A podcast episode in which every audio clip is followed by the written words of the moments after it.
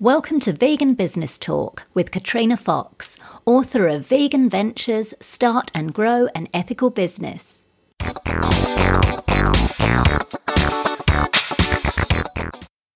Hello and welcome to episode 121 of Vegan Business Talk. I'm Katrina Fox, journalist, author and PR consultant and founder of Vegan Business Media, a content events and training platform providing success strategies for vegan business owners and entrepreneurs. Now, just quickly before we jump into the main part of the show, I wanted to let you know about my online PR course and group coaching program, Vegans in the Limelight. Now, this is a 12-month online program where you have video training that teaches you everything you need to know about how to do your own PR. You can ask questions on the platform and you can also post your proposed pitches and media releases before sending them to journalists to get my feedback. You also get to jump on a monthly live group call where you can ask whatever questions you want about your business and you can get tailored help from me on anything to do with raising the profile of your brand. So it might be that I look at your website and give you some feedback or how to improve your LinkedIn profile and other marketing and PR topics. So if you'd like to find out more about that, just hop on over to veganbusinessmedia.com and you'll see a link there for Vegans in the Limelight. And now on to the main part of the show. In this episode, I interview Melissa Hobbs, co-founder of The Vegan Company in New South Wales, Australia. Launched in 2018, although the business was registered in 2017, the company is the go-to destination for vegan fashion and beauty in Australia. Its aim is to make vegan living stylish, desirable and accessible by connecting people with an ever-growing collection of sustainable, cruelty-free vegan fashion, beauty and feel-good news. The Content Hub shares inspiration, ideas and information, while the online store sells a curated range of vegan fashion, beauty and homewares. Melissa has enjoyed a successful career in magazine publishing, holding senior positions in advertising and strategy at leading mastheads including Vogue Australia, GQ, Elle, Delicious and News Limited. Melissa is also the founding partner of eFragrance, one of the first digital beauty retailers. Prior to launching The Vegan Company, Melissa co-founded Meat Free Week, an award-winning global campaign aimed at raising awareness of the impact excessive meat consumption and production has on animals, the environment, and human health. In this interview, Melissa discusses why she left the world of mainstream media publishing to start a vegan fashion website, how and why the original vision for a global content hub morphed into a more localized version, why she chose an affiliate sales model to monetize the site instead of drop shipping or other methods, how she decides what type of content and brands to feature on the site, how the site has been funded to date, the benefits the company has gained from content retargeting and native advertising, and much more. Here's the interview with Melissa Hobbs from The Vegan Company. Hello, Melissa. Welcome to the show. Thank you, Katrina. Lovely to have you on. And I understand you're based in the Northern Rivers, which is a lovely part of Australia. So fantastic. Thank you. I know. It is fantastic. I get to Sydney regularly, but I do. It's a very special part of the world. Oh, wonderful, wonderful. So now your business, it's called The Vegan Company. So tell me a bit. I always ask people, as you know, and I know you're a listener of the podcast, The first question is I always love to know why people do what they do. So what's your why? What are your drivers for running The Vegan Company? Yeah, look, I'll break it down into two, if that's okay, because I've got a personal why, which is probably a little bit different to the business why, but they sort of feed into each other. So for me, from a personal point of view, and I sometimes get embarrassed saying this because it is a little bit cliche, but I want to be somebody that makes a difference. I absolutely come from a space of a love of animals, and I feel that the way we as a society treat them is just unacceptable. And I suppose, you know, that's my thinking around that is that we've you know, for a long time we've hoodwinked is probably not quite the right word, but, you know, we've, as a society, we've probably been led astray by a lot of clever marketing. So that's probably a personal why for me. It's about making a difference in the lives of animals. And, you know, and look, actually this is possibly something I read on one of your newsletters, Katrina, that, you know, when you think about a vegan business as a form of activism, you know, if you can run a successful business in the vegan space, then that in itself is about creating positive change. So that's probably my personal why. From a professional point of view, I was a vegetarian for decades and found the transition to becoming vegan really hard. And I feel embarrassed saying that, but it's the truth. And I'm vegan now, but it's not my first attempt. And interestingly, obviously because I do live in the Northern Rivers, there's, you know, lots of amazing vegan food up here. We've all seen a change, you know, this explosion in terms of vegan products. But with fashion, I used to work in women's magazine publishing, and, you know, as did my business partners, and I found... Okay, I didn't know that. That was interesting. Who is it that sent me your info? Will, he admitted that's an important thing. But his wife, Sally, so... Sally, Lainey and I have all worked on Vogue Australia. We've worked on GQ and different magazines. I think I read, you know, now I'm saying your name, I'm thinking it sounded familiar now that you've said that. Oh, interesting. Okay. How long ago did you do that? Oh, gosh, I don't want to say because I sound so old. No, not that long ago. Look, honestly, actually not that long ago. So I left Sydney, gosh, probably 9 years ago. And up until that time, I'd had like a 20-year career in publishing, and we were on the advertising side, but by the time I left, I was head of strategy for the group accounts department in News Limited, so quite a senior role, and working across lots of different magazine mastheads and brands. Got it. So, but anyway, so going back to the why, we just it was like. You know, it was hard at that time. It's certainly easier now, but it was hard to find fashion that spoke to us is what I'd say. Yeah. And it wasn't all in one place. It wasn't easy to find. And I think that's really where the idea came from. And, you know, originally we were talking about a product and then we were talking about a shop. And I think everybody at that time had probably the same idea around doing a shop because there's suddenly been this explosion of vegan retail spaces. And for us, it was just like, you know, or for me, actually, I remember saying this. I went, you know, that's just not going to get me out of bed in the mornings. That just doesn't excite me enough. And I think what excited me, and it's probably again from the publishing background, is that a content hub, so building like a content hub which also happens to have a place where people can shop if they want to from a tightly curated range. It just made sense that as a content hub, we can share information. So really the why for the business was to make vegan living stylish, desirable, accessible, and actually connect people with this sort of ever-growing collection of information that's sort of around sustainability, cruelty-free and vegan in that sort of beauty, fashion, life space. Fantastic. No, I love that. That's really interesting because, you know, I think we're starting to see, as you can probably tell, a rise in vegan beauty and vegan fashion. We're starting to see some amazing new materials coming out. So it's quite an exciting time to be in this space. So that's amazing. Definitely. Just tell me quickly then, do you, like when you say you create a content hub, like is this an Australian, like is this for a predominantly Australian audience or is it more for a global audience? No, look, definitely. Look, it's that funny, and you would probably, I know this from even listening to a lot of your podcasts, what you think you know when you start out is not what you really know, not what it ends up. So the vision originally was to have this global content hub, and, you know, probably the thinking back then was around the time, it was a little bit later, but they weren't really on my radar at the time, when Plant-Based News and Live Kindly launched. Oh, yeah. And so I think that for us, we are just huge fans of those guys. And in fact, we have a content sharing arrangement with Live Kindly, which Sal set up, which is fantastic. So we can actually post some of their content on our site.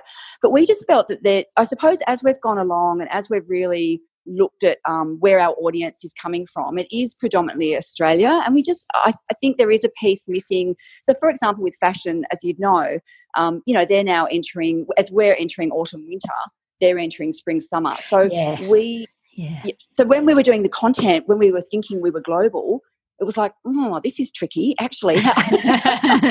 How do we address this? And then even on it from a social point of view, or if we're pushing the content out but our audience is largely sitting here, well, they're not actually interested in summer dresses because they're actually interested in scarves at the moment, or boots versus, you know.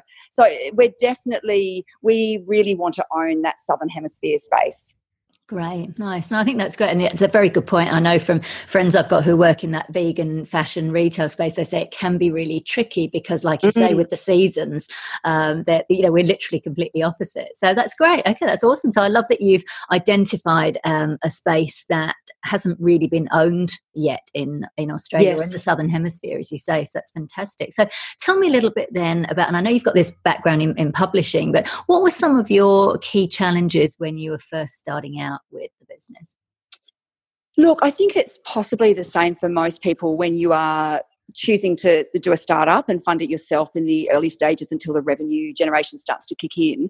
So it's time and money, you know, that's what it really comes down to. And usually when you start, you're juggling potentially other things as well. I've got children. Sally who's my business partner, has, you know, she's got 3 children, and, you know, she lives in Sydney, but we're, you know, we're busy. And so it's always about, the challenge is really 2 things. How are we spending our time?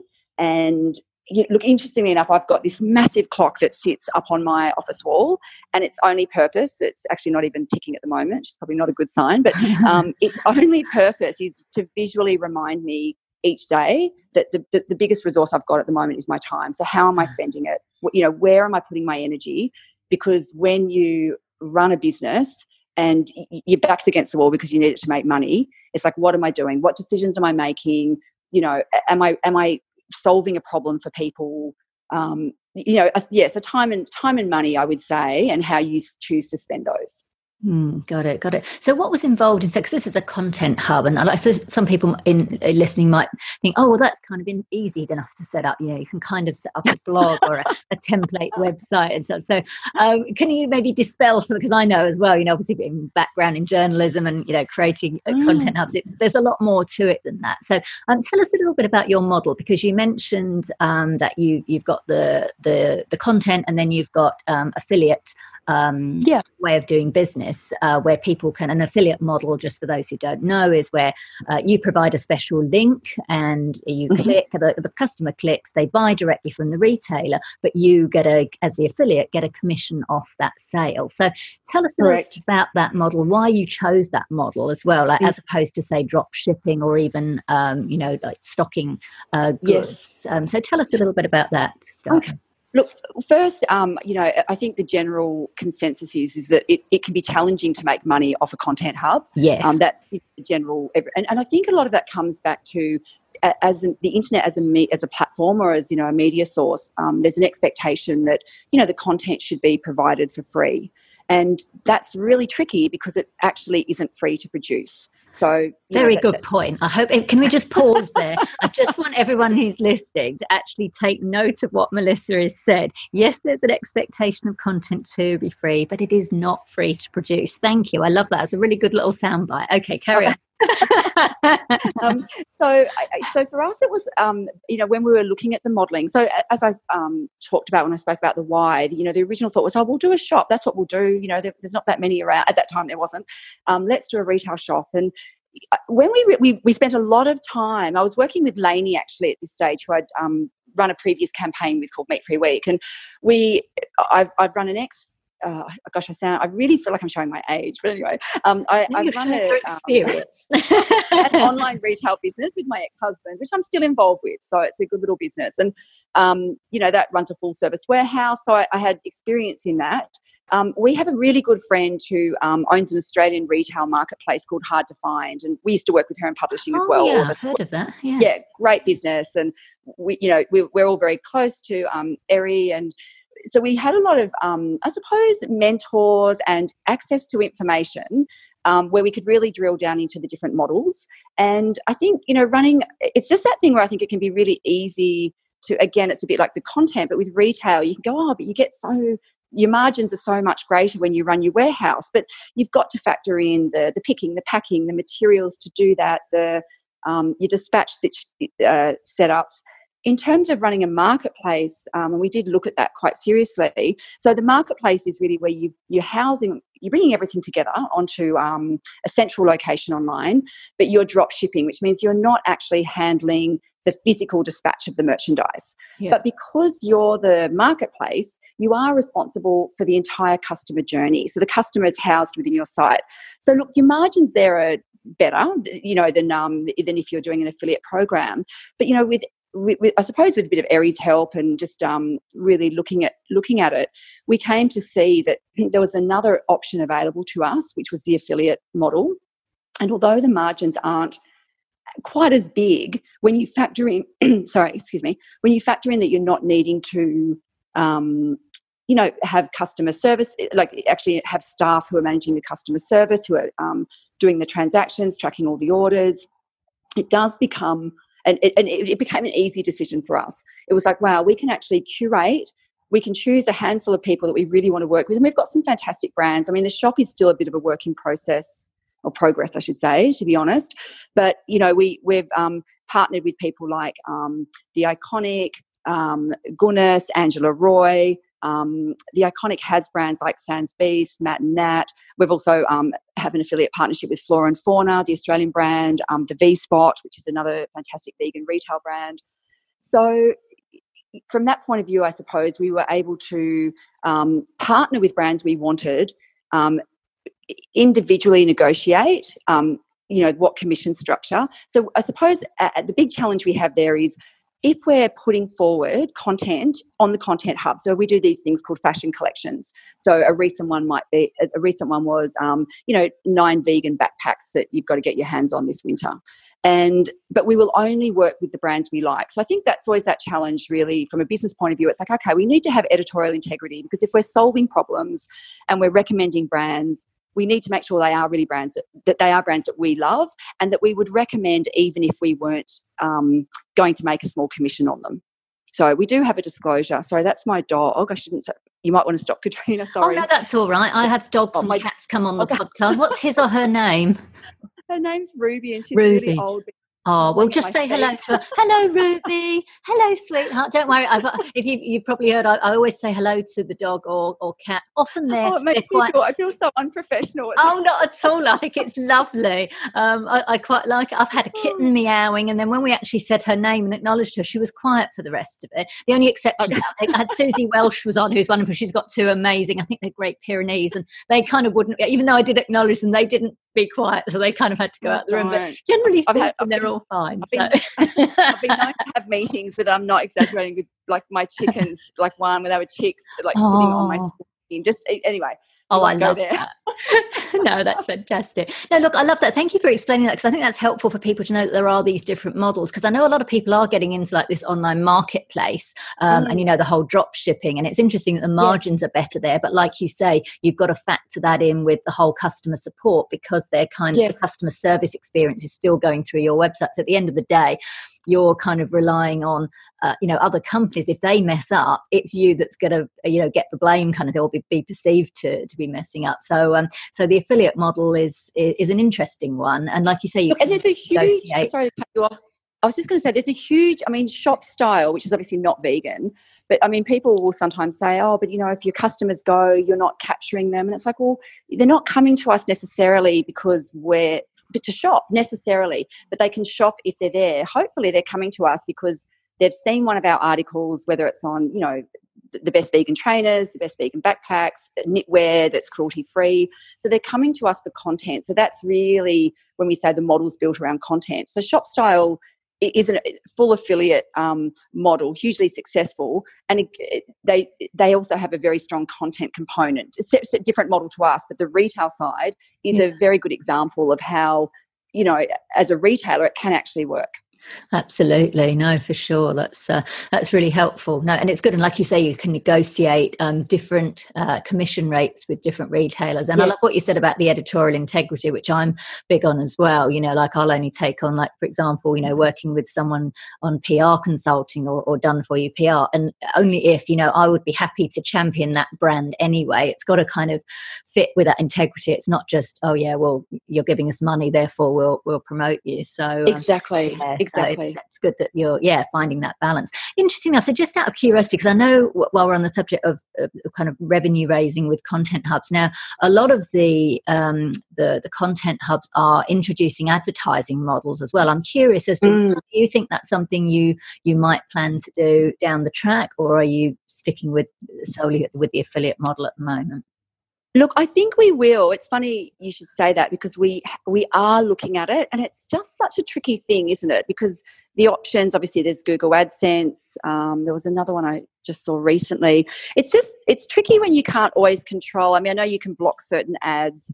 It's just down to whether then that changes the user experience. So I think ultimately we always come back to, I mean, I think one of the other things we're looking at is sponsored content, because we can have greater control over that, going back to this editorial integrity again. We have been approached and we haven't gone down that path yet, but I think that is something that we might look at. And I don't have a clear answer other than to say that we are discussing it.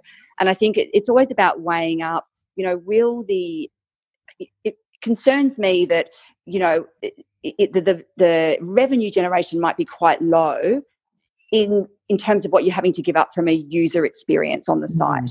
So it's about weighing up whether, okay, but, you know, I certainly wouldn't rule it out. Got it. So in terms of with the content, so who creates that? Because I know I had Jodie from Live Kindly on the show recently, and I know in the beginning, you know, for about the first year or 18 months, she got people like creating content for free to kind of create this community. And then as soon as, you know, she had some revenue coming in, she started paying her writers and her content creators, which was great and ethical. So I'm curious, are you taking a similar role to who creates your content at the moment and how often?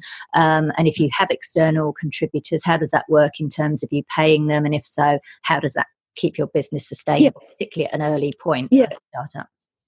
So it's a bit of all of that.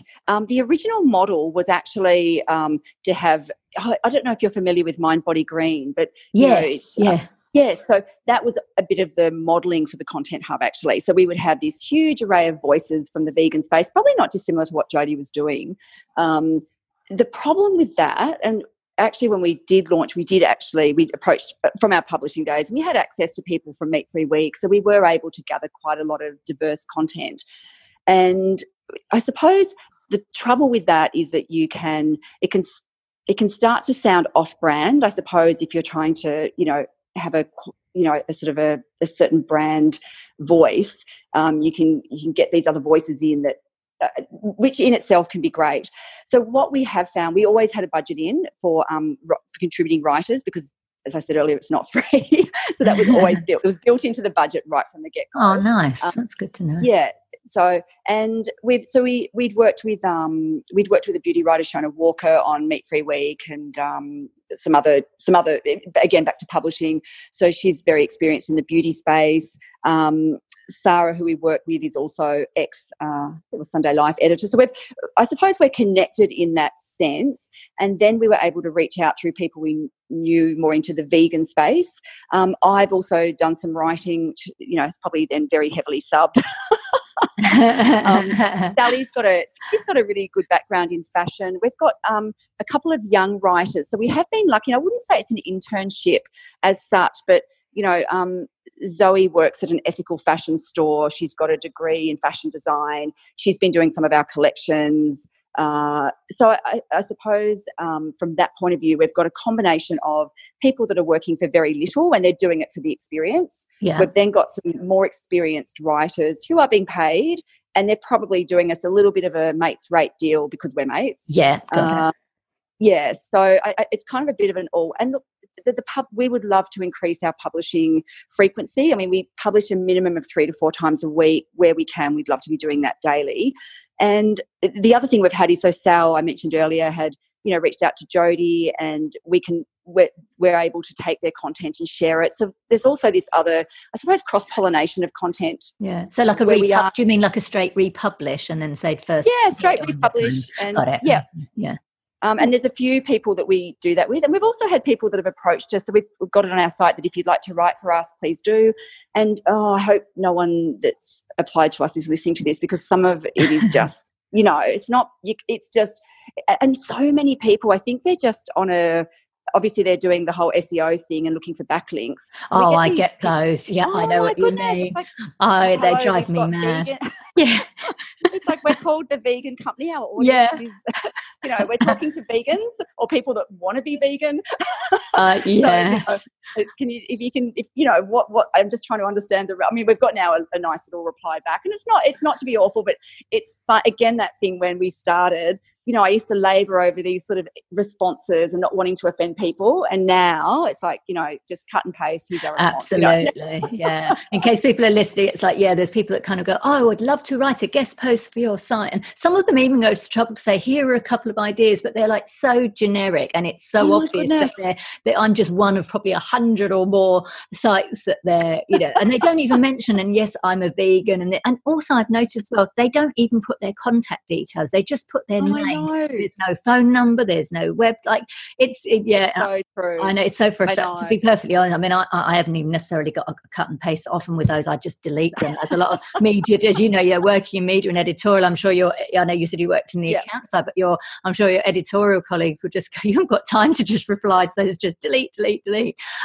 if you're listening and you want to pitch to Melissa, make sure that you well, you've got lots of tips on my website on Vegan Business Media on how to approach the media in a way that will maximise your chances of actually getting published. So great. Well, thank you for sharing that. That's interesting. Now, you touched a little bit on funding, but how's the business been funded to date?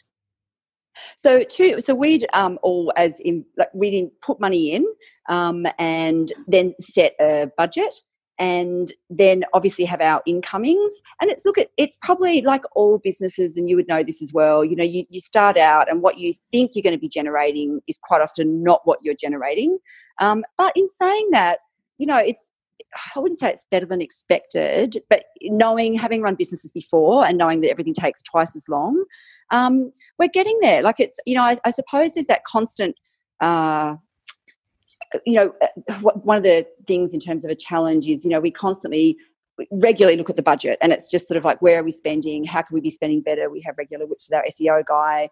So one of the things that has been working well for us is using a content retargeting program, and where we take our content, the ones that are, you know, solution focused with affiliate links, and then, you know, placing them, you know, in front of our target audience and driving them back to the site. So, you know, things like that. We can see we're seeing really strong growth of that particular activity or tactic. Does that answer the question? Is that like where people go to the web, to a website, and then your ad appears on them? So it's not an ad. What it is it's down the bottom. It will say, so you'll read an article, and then you'll see down the bottom it will say, you might also like. Or one of those.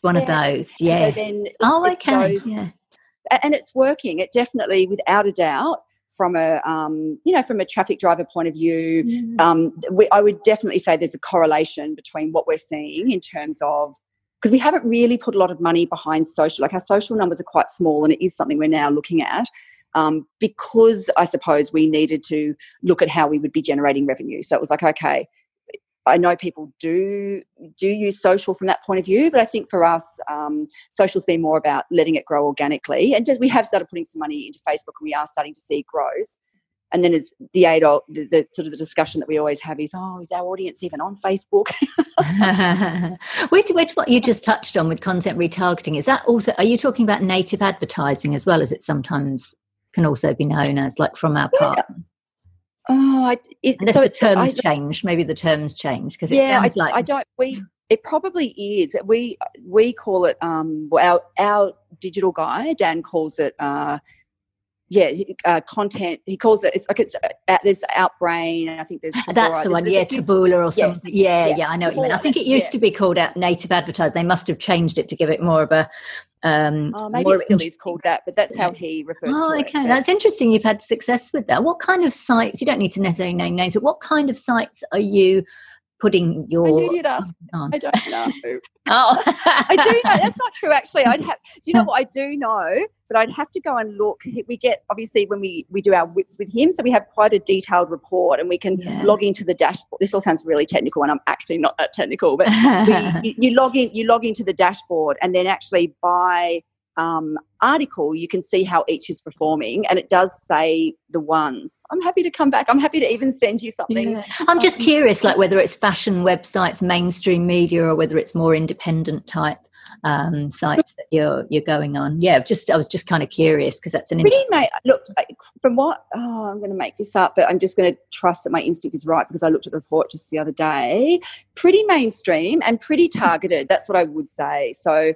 and interestingly, I think the next conversation we'll be having is really looking at, okay, well, what's working and what's not working. And there's some things that have really surprised us because they're not necessarily... So one of the things that we found really resonates is like good news stories, which don't actually help us. Interestingly, I mean, they help us in terms of... but people love it. It's really interesting. Like, you know, so things like... when Schnitz did the vegan menu, when Grill did that meat-free Monday recently. Yeah. So they're kind of non-vegan, you know, big places. So when those, so we sort of mix it up with some of the what I call pain point editorial, where we're solving problems, and that they tend to have affiliate links to their collections, the fashion collections or beauty collections, and then we also will put in some of the they're just the good news stories, and they do really well. It's interesting. Right. When you say do the good news stories, you mean on your website or in the content retargeting? No, so he's also done, he has placed some of them. It's only because it came up the other day, and one of the most popular was actually that grilled one. That's why I'm seeing it in my, I'm sort of in my head, I'm picturing it, and it was at the top of the report, and it had on the dashboard. Wow. So it had just done. So I think, you know, it's for us as well. Like, so the combination is obviously to get people onto your website, where they can see what else you do. Yeah, exactly. Absolutely. Exactly. No, that makes a lot of sense. Thank you for sharing that. That's really interesting. So in terms of your demographic, what's your predominant demographic in terms of location? I know we've discussed you're now focusing on Australia. If you've got those, because I know your site's been going since about, I think, 2017 officially. So in terms of what's your kind of breakdown in terms of location, age, gender? Who's your main market? Okay, so with the website, it actually didn't launch. We spent quite a lot of time working on the model, and then also going back to that content thing, gathering. It took so long to pull all the content together so that when the hub launched, there was a really deep body of information within the hub. Okay. But in terms of the audience, and look, this is one of those things that we actually got right, and we did spend quite a bit of time looking at it. And again, going back to the work we did on Meat Free Week, we could see that there was a lot of... young women, university-age women, who were really passionate about what was happening in this space. We also know from the fashion magazines that, you know, younger women have that sort of disposable income to spend. So we put a target audience of, you know, that, you know, it was really millennial women back then, but I'd say now it's really stretched as they're getting older to Gen Z. But women 18 to 35 who would identify as vegan or who are vegan curious.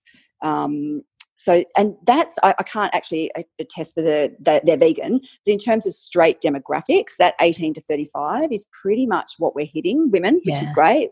That would be about 60 to 70% of our audience. So that bit's tick. Got it. And in terms of Australia is definitely the biggest part of our audience. But interestingly, since we've been doing this content retargeting, we are, and look, this is an interesting thing because it's like, we don't necessarily want this to be happening, but we are seeing some growth in the audience from the US and the UK.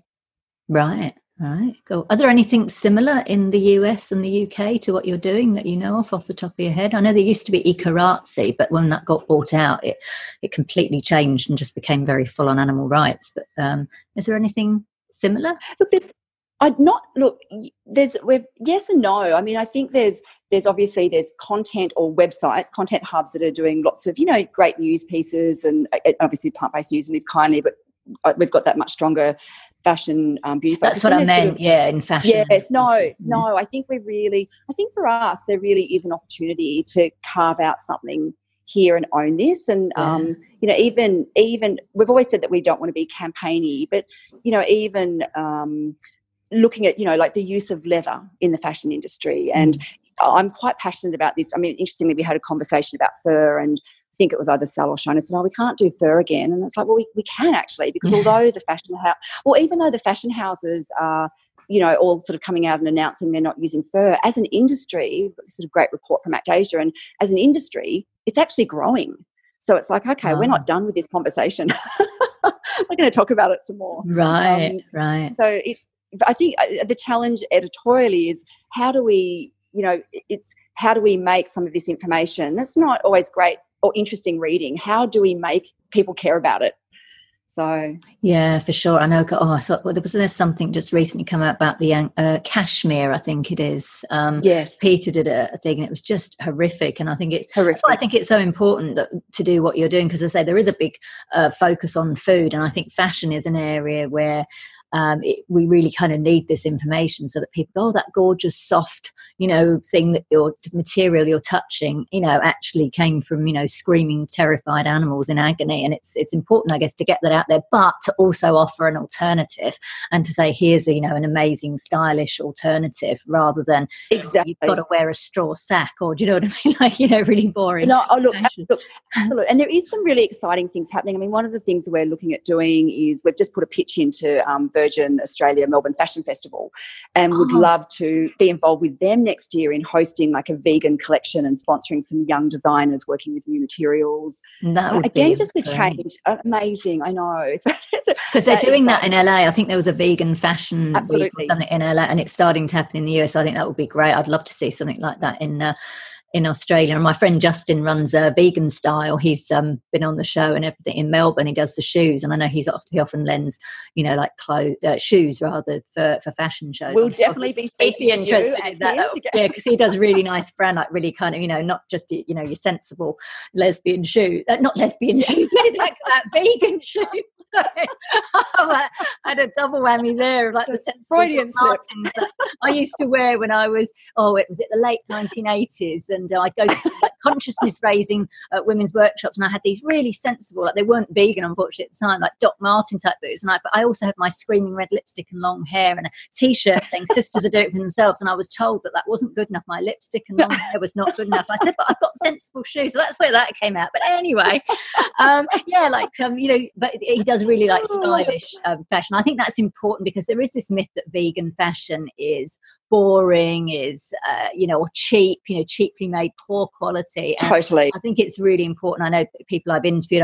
I love the lovely Suganth from Gunas, who's in my book and who's been on the show. Angela Roy, all of those that are doing these wonderful products that are beautiful and, you know, great quality. Like even Melbourne, like Sans Beast, like with what Catherine's doing, and just it's such. Oh, her stuff is so gorgeous, and you know, it's Australian, and she's got that strong background.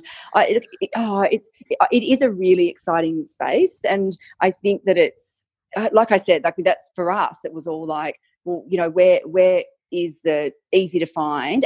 To your point, there is that sort of that perception that it's daggy and dated. We just actually ran an editorial piece that Sarah did on fashion mythbusters, exactly addressing those things as a piece of editorial, that it's not stylish, that it's not good for the environment, or it's not, you know, so just sort of breaking down some of those. Right. And look, as a brand, it's funny because when our brief to our designer, who we've worked with on a couple of different things before, and again, ex-magazines, it was basically, okay, we don't want to see any green. We don't want to see an apple. We don't want to see any fruit. We don't want to see any animals. Like, we want it to be unexpected. We want people to almost be challenged. We've got a really strong logo. It's, you know, I'm sort of the way, you know, the brand ID is something that I think we're all really proud of, because it's not what you'd expect from a vegan brand. And nice, it's too easy to default to the fruit and the green and everything, isn't it? And it's beautiful, and there's a place for that. It's so beautiful, and it's just like, but for us, it was like, no, we just want to be. We don't want that. We actually want to challenge, so that, and almost so that there's that. I mean, I know there's been that research, you know, which I know you've spoken about as well, about, you know, the word vegan can be a negative, and do you use it or do you not use it? Yeah. And we deliberately chose to use the word vegan because it was, and then have this sort of juxtaposition with what the brand looked like. So nice. That it was, demystifying the word and everything. Absolutely. Yeah. I love that. And actually owning it and sort of shaking some of the shame off it, because I think there can. I mean, I remember when we started Meat Free Week, we met with this fantastic chef, and she was really supportive. And she was like, "Oh, I'm really glad you're not using the word vegan. Whatever you do, just don't use the word vegan." And oh my gosh, things have changed. I mean, that was like, you know, that was sort of 6 years ago, but things have changed. But it was like, oh, note to self, don't say the word vegan. That's cool. Now, I wanted to ask you, just touch on one question I wanted to ask you that popped into my mind. Why did you choose to go with like an online model versus, say, you know, like digital magazines you can get, which are basically you lay them out like a print mag, but they're fully digital, so, and then people can click on issue or something and you can physically turn the page. Why did you choose to go like with online versus a digital mag versus even print? Look, okay, so we've all come from a print background, and so we were, so look, although we weren't on editorial, we were on the advertising and strategy side, so very involved with editorial, worked really closely with them. So from an you know, and you're obviously involved with pagination. It's not that it's a dying medium, but I think there'll be a resurgence actually in print media, but it will be for really, you know, high-end niche titles is where it'll go. And it just wasn't, maybe because we'd all done it for so long, it didn't feel right. Yeah. Sal's sort of operated since in the digital marketing space. Lainey and I had run the campaign with Meat Free Week, which was really all online. The business that I'm still involved with, you know, with my ex-husband, is an online business. So I think for me that's sort of where it's at. I personally don't like those digital magazines. I find them frustrating to read. I think if you're going to read a magazine, a print version, at least it's sort of a luxury experience. You can sit down with a cup of tea and, you know, again, yeah. I'm probably showing my age. No, I get it. but there's going back to that modelling. You know, Mind Body Green is just it's a site that I really loved. Goop was another one that we all quite liked. I know that brings up, that's Gwyneth Paltrow's one. Like, we go, oh, Goop, it's terrible. But but you know, like, I just think that I like the idea. We all liked the idea of being able to go to a site, something that was easy to navigate, and if I wanted to find a bit of information here or a bit of information there, I could. So again, going back to this, why are we doing this? We're trying to make it easier for people to. For people like us, but just younger, to transition if they were, you know, a lot of people say they're vegan, but they're actually really a plant-based eater. Do you know what I mean? Yes, absolutely. Yeah. So it was a bit like, how do we make it easy? And so I think it has to be visual. It's got to be easy. And because we were running with the affiliate model, that just made sense, because you embed the links into whether it's the editorial copy or then obviously with the shop. So, you know, from a modelling point of view, that also. The model also drove some of that decision. Yeah, got it. No, I understand. I mean, I get that with the whole digital mag thing, because you have to, I find I don't really want to read something on my, sitting upright on my computer. And even if I look at it on my iPad, I've got to keep zooming in and zooming out. And it's, whereas, you know, you just plop an article in front of me, it's much easier to read. So I get that. But I was just curious, having, you know, your experience with publishing, why you chose that model. So thank you. That's brilliant. You shared some really great stuff. So just to wrap up then, tell us a bit about, so what's the long-term vision, I guess, for yourself and the brand? Yeah, well, look, I suppose now what we're seeing with the revenue that's been generated, it's promising, definitely. Like that's the good news. And so I suppose we're going, okay, well, this probably requires, you know, it's like, so if we were to do, I'm not going to say if, I'm going to say when we. Nice. Nice reframe. I like that. No, absolutely. Like, you know, we will make it happen one way or another. So, but, you know, doing this sort of vegan fashion show, you know, that will require funding. So, which the model itself at the moment can, you know, we can cover sort of things like writers, and we can reinvest back into digital marketing. So that's all fine. But then when we want to start doing bigger, more ambitious projects, then I suppose that's where we're at now, going, okay, well, if we're to take it to the next level, that's really about funding, and that's really about, you know, how do we take this business to the next level? So it really is to be a, you know, I suppose, like, I mean, we used to say global, now let's just say Australian, or, you know, Southern Hemisphere, but like a go-to destination for, you know, for all things vegan, fashion, beauty, you know, and feel good news. Wonderful. I love it. Fantastic. It's been really great speaking with you, Melissa. I think we've dug into some really interesting aspects, and you've been very generous in sharing your expertise and just your business journey. So I really appreciate it. Thank you so much for being on the show today. Thank you. Thank you so much. I really appreciate it. And the one thing I'd say is just, if you're, you know, if people are starting out, just, you know, don't be afraid to back yourself. Like, do your homework and you know, I think really you've got to have grit. If you go, you'd know this, Katrina, you know, talking to people, you've just got to have grit because you're going to hit some tough times. And I think it's all about the planning and really focusing on, you know, your why. Why do I do this? Because in those tough times, your why is going to be the thing that actually keeps you moving forward. Absolutely, absolutely. Thanks again, Melissa. Thank you. So that was Melissa Hobbs from The Vegan Company. You can find out more at thevegancompany.love. And that link is on the show notes page at veganbusinessmedia.com/podcasts and going to episode 121. Now for some vegan business news highlights. Applications are open for the third annual Pitch and Plant, the plant-based business investment pitching competition created by UK-based media and events startup Vevolution in 2017. In a new development for 2019, Vevolution has announced that it will make investments directly into startups. Damien Clarkson, who was on this podcast recently in episode 117 with co-founder Judy Nadal, said Vevolution is looking for businesses that can have great social impact. "We want to support businesses which transform the way we eat and how we treat the planet," Damien said. "We're open to applications from plant-based meat and dairy businesses and other areas including health, tech, beauty, media and businesses with circular economic principles." This year, the Pitch and Plant judging panel will include Damien and Judy and several other high-profile entrepreneurs, including Veganuary chairman Matthew Glover. Applications close at midnight on the 18th of June UK time. You can apply at vevolution.co/pitch-plant-2019, and that link is on the show notes page for this episode. The alternative protein market could be worth $140 billion in the next decade, according to analysts at Barclays, reports CNBC. The analyst said that while lab-based meat is still likely several years away from hitting supermarket shelves, plant-based protein continues to gain ground compared with animal-based proteins, and the financial services company expects this trend to continue for the foreseeable future. They even concluded that there is a bigger market opportunity for plant-based and maybe even lab-based protein than perhaps was argued for electric vehicles 10 years ago.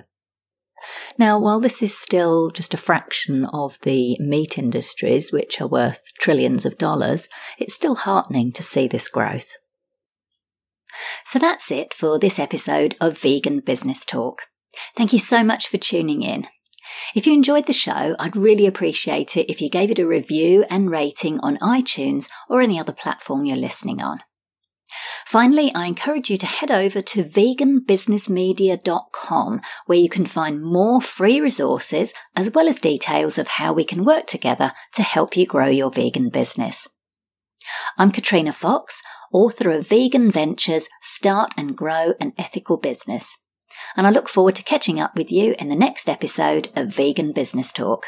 Bye for now.